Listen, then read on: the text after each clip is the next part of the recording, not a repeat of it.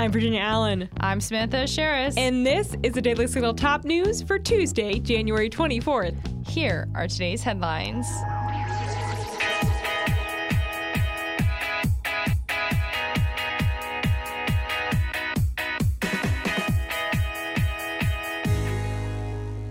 President Joe Biden is re upping his calls for a ban on assault weapons following two mass shootings in California.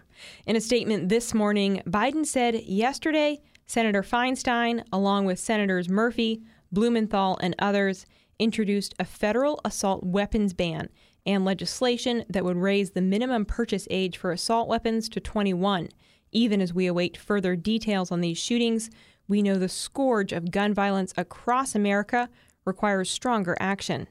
The president added that I once again urge both chambers of Congress to act quickly and deliver this assault weapons ban to my desk and take action to keep American communities, schools, workplaces, and homes safe.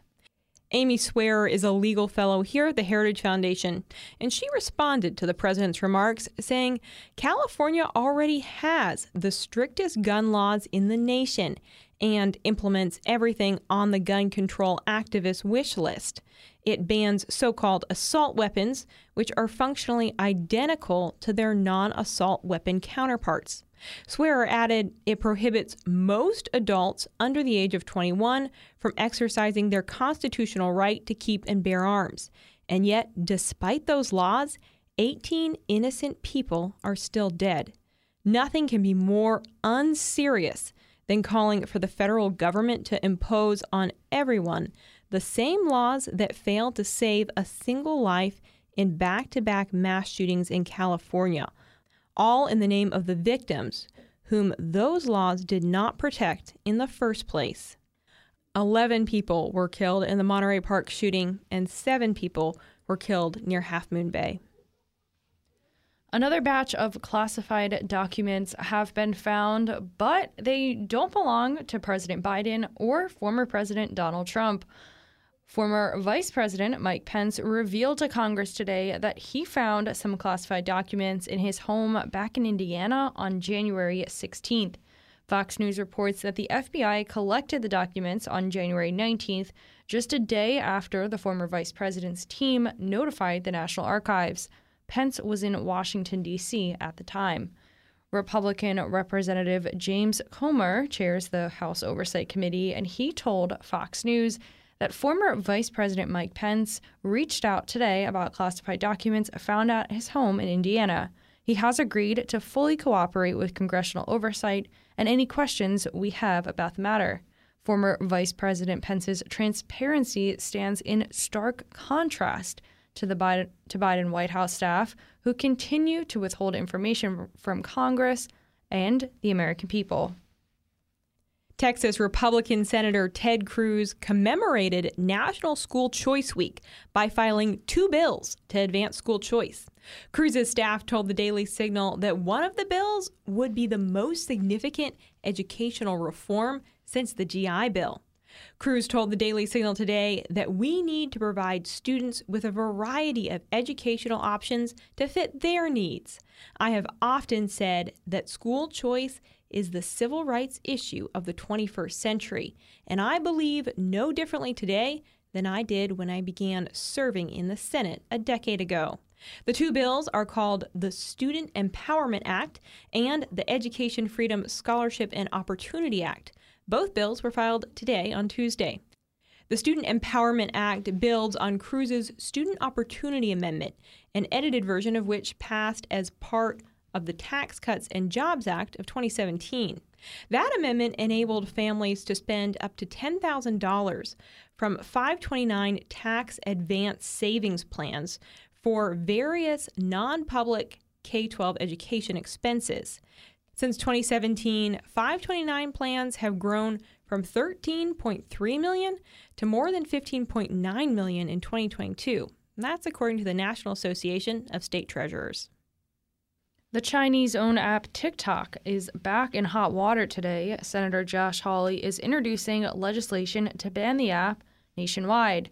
In a tweet earlier today, Hawley said TikTok is China's backdoor into Americans' lives. It threatens our children's privacy as well as their mental health.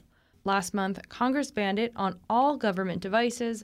Now, I will introduce legislation to ban it nationwide. States throughout the country have moved to ban TikTok on some or all government issued devices. So far, 30 states have banned the app in some capacity, including Florida, South Dakota, Maine, Louisiana, and Alabama. Today, the Justice Department, along with eight states, sued the tech giant Google. The lawsuit alleges that the company is monopolizing the online advertising market. The eight states include Virginia, California, New Jersey, New York, Colorado, Connecticut, Rhode Island, and Tennessee.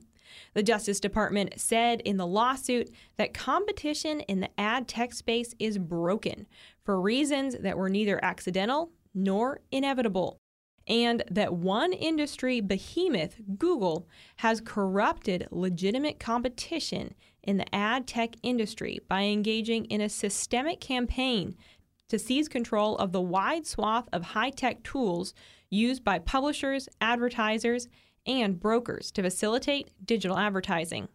In a statement to ABC, Google said today's lawsuit from the DOJ attempts to pick winners and losers in the highly competitive advertising technology sector. It largely duplicates an unfounded lawsuit by the Texas Attorney General, much of which was recently dismissed by a federal court. The statement continued DOJ is doubling down on a flawed argument that would slow innovation, raise advertising fees, and make it harder for thousands of small businesses and publishers to grow. And that'll do it for today's episode. Thanks so much for joining us on today's edition of the Daily Signal's Top News. If you haven't gotten a chance, be sure to check out our morning show right here in this podcast feed, where we interview lawmakers, experts, and leading conservative voices.